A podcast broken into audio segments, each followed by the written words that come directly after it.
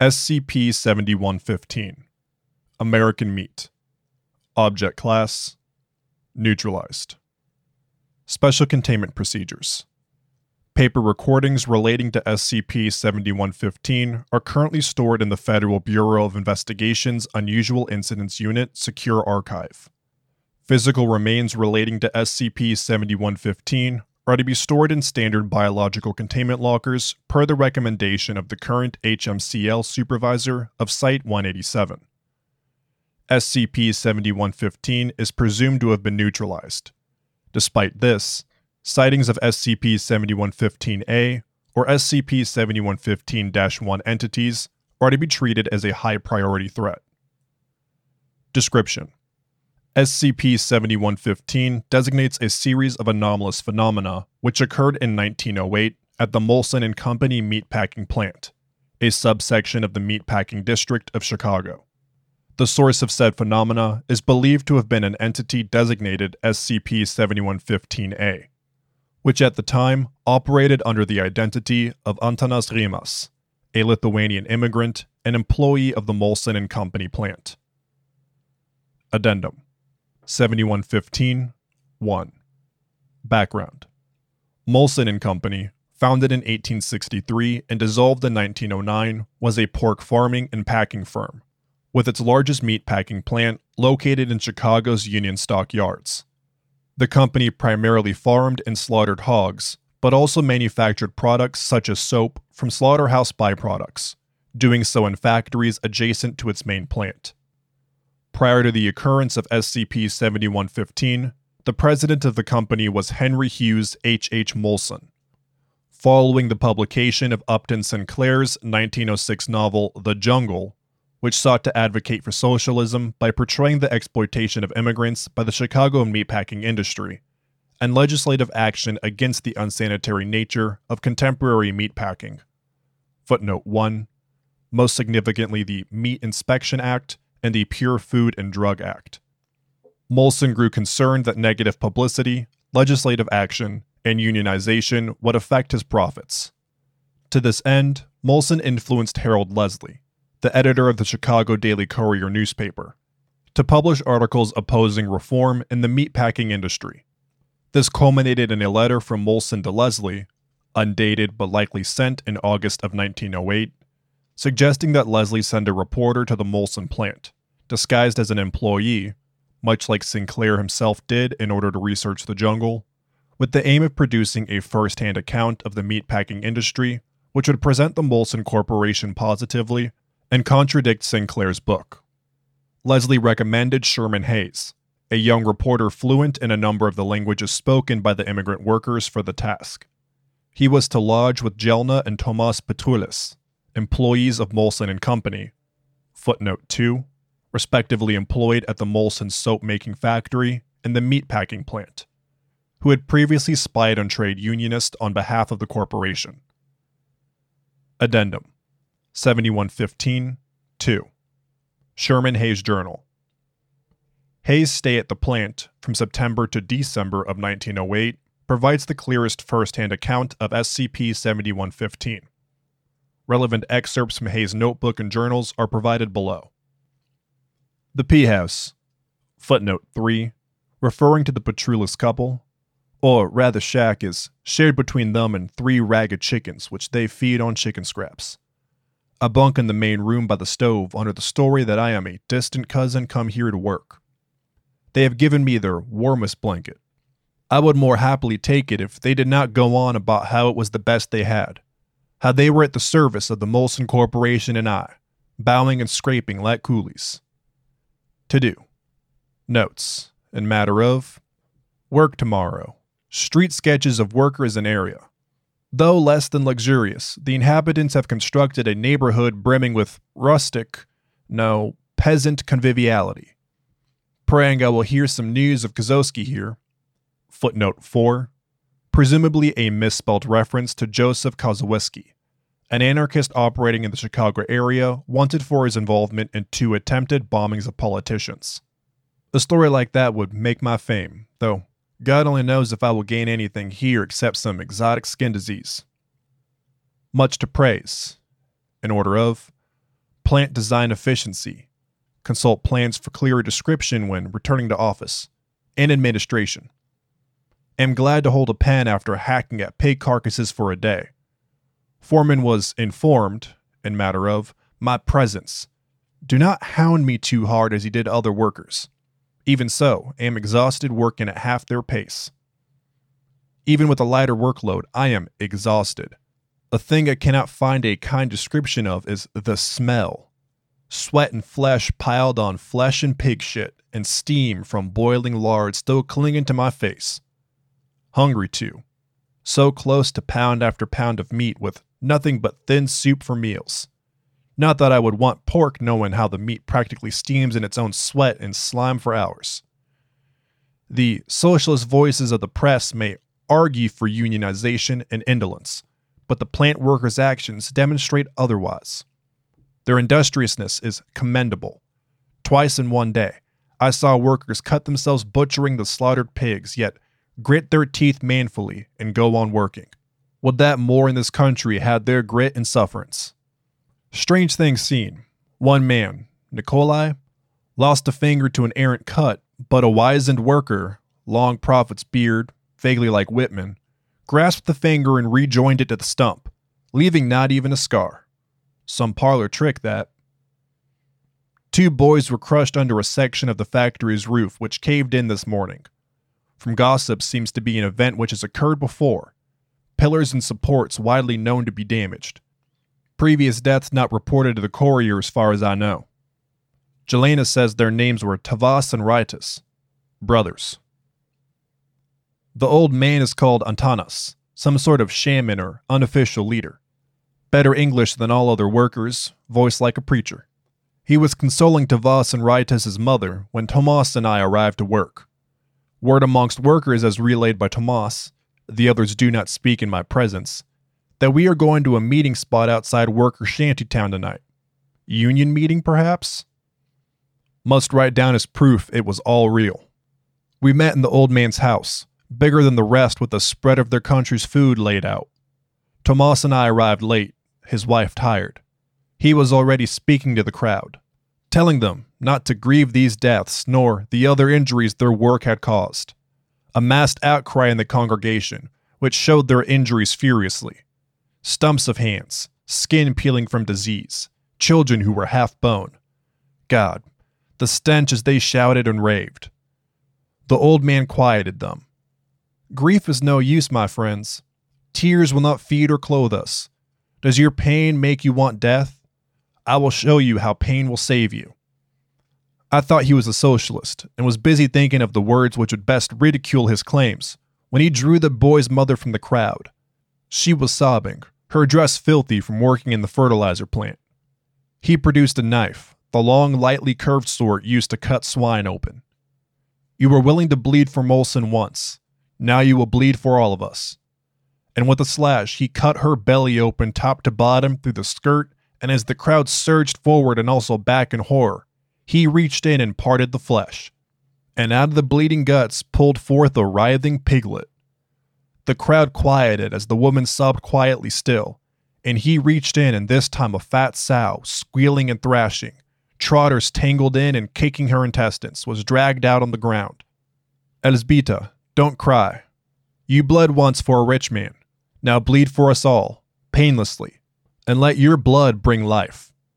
And with those words, we all fell to and slaughtered the pigs as we had learned to do. The workmen are friendlier now, having seen me at that meeting. I was invited to sit with them, even tried their lunch of black bread and cheese, and compared war stories of the abuse the foreman had made us suffer.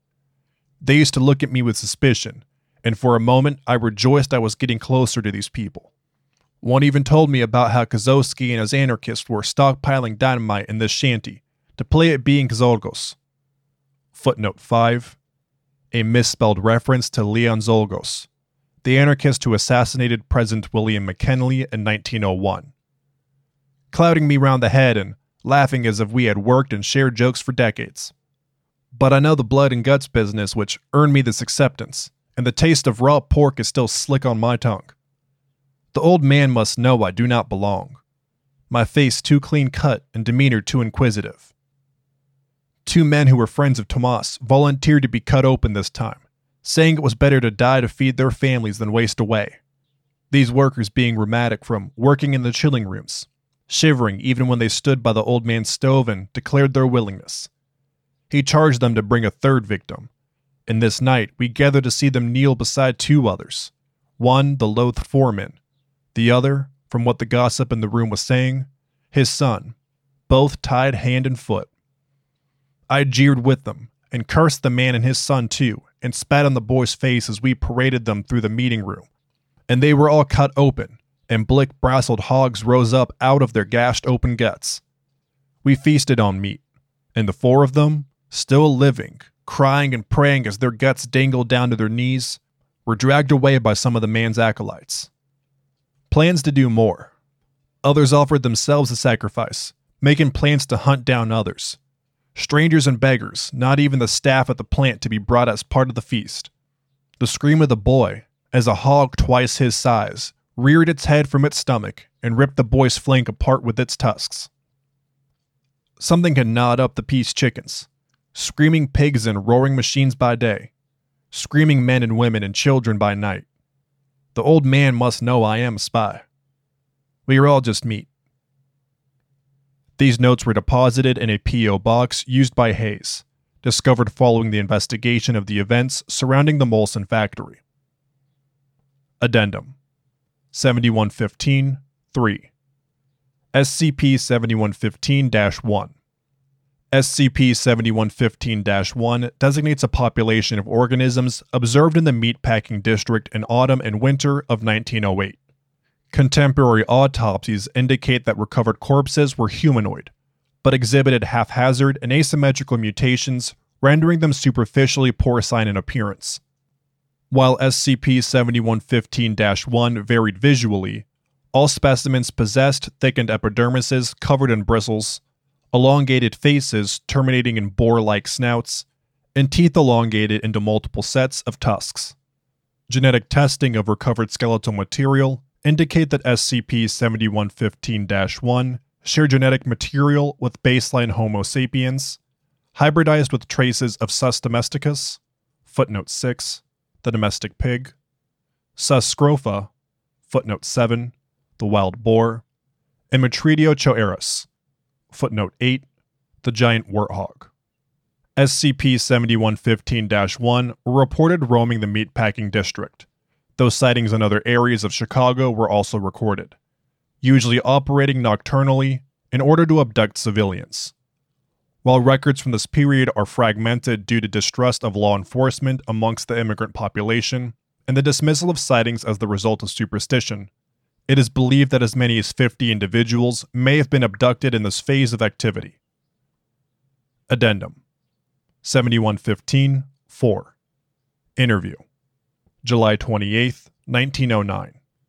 On December fifteenth, nineteen oh eight, the Irregular Threats Unit of the Bureau of Investigation, footnote nine, a unit of what would later be renamed the Federal Bureau of Investigation dedicated to monitoring anomalous threats, which was folded into the Unusual Incidents Unit following the formation of the latter, was notified of a horde of pigs and pig men rampaging in Chicago's meatpacking district. Reports described hundreds of S C P seventy-one fifteen dash one instances assaulting civilians indiscriminately and bisecting their stomachs with knives or their hands. A combination of non-anomalous swine and S C P seventy-one fifteen dash one instances would then proceed to emerge from the stomach of the victims. It is estimated that more than two hundred individuals died in this phase of activity. Due to the lack of manpower, an organization of the then-fledgling Bureau, attempts to liaise with the Chicago police force were haphazard. Ultimately, the impact of the Bureau and law enforcement on containing the anomaly was minimal, as all S C P seventy-one fifteen dash one entities and anomalously produced swine ceased life function in the morning of December seventeenth, nineteen oh eight, following the collapse of a section of the roof of the Molson and Company meatpacking plant. The clearest first-hand report of why this anomalous phenomenon ceased was provided by Jelena Petulis, who was found unconscious and severely injured in the ruined Molson factory and taken into the Bureau's custody. Following a lengthy recovery, she was permitted to give her testimony in Lithuanian, which was recorded and translated. Her testimony is excerpted below. The company told us to give the boy, the journalist, a place in our house or they would make public the fact that we had informed on Jasimir and Jantautas. Footnote ten, referring to Jasimir Zakowski and Jantautas Petraviskas, two labor union organizers who were arrested in nineteen oh four for allegedly planning to sabotage factory facilities. With that hanging over our heads, we were hardly concerned with what Antanas was doing. The old man did odd jobs around the factory. He was not related to any of us, but we all called him grandfather because he was gentle and knew remedies for all our ills. How to stretch our wages, or heal a sick child, or mourn the ones we lost. I didn't go to that first meeting. I had intended to mourn with them, Elizbeta being a good friend of mine, but that night I was sick with the fever. When Tomas and the boy came back with haunches of raw pork in a basket, I thought I was dreaming. I tasted it, and it was the finest, fattiest meat I'd eaten, certainly not the worm-ridden stuff Molson sold. My fever passed in days. We didn't have the luxury of asking too many questions. Food was always short, and the ones who died died willingly. The men went to work with a new shine of health in their faces, and the children did not go to bed hungry for the first time in years. Then we began hearing that the men were killing workers who had not chosen to go to their deaths, or strangers, or company staff. There was more meat than ever for all of us. And then the boy came to me, after the chickens had been mauled to death one night. He told me that he had hidden his notes away, in case something happened to him that night. I will confront him, he said, in his stilted school book Lithuanian. I need to understand, or to stop it if that is possible. Then he apologized if he had caused us any harm or offense, and said that he only ever wanted to help the workers at the plant. So sincerely that I had no choice but to smile and thank him. There was a gauntness on his face, even though he, like us, had grown fat on meat. He vanished that night. Tomas warned me, warned me that what had happened to the boy would happen to me, but I did it. I hid my carving knife in my shawl and went to the old man's house. He was alone, wrapped in old fur, cutting slices from a piece of cured pork fat. My favorite treat when I was young. Eat it on bread drizzled with a few drops of molasses. But when he offered me it, my stomach turned and I sat down without speaking. You are afraid, aren't you, of my children, who have learned to walk on their hind legs and forage for their own meals now?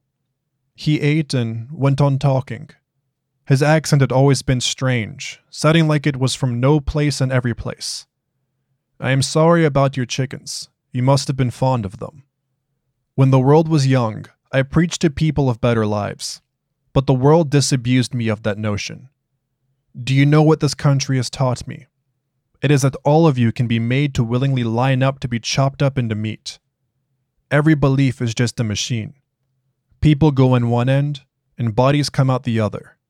Do you really think that the unions and the socialists and Kozowski anarchist bombers will save you from being slaughtered for some cause or another?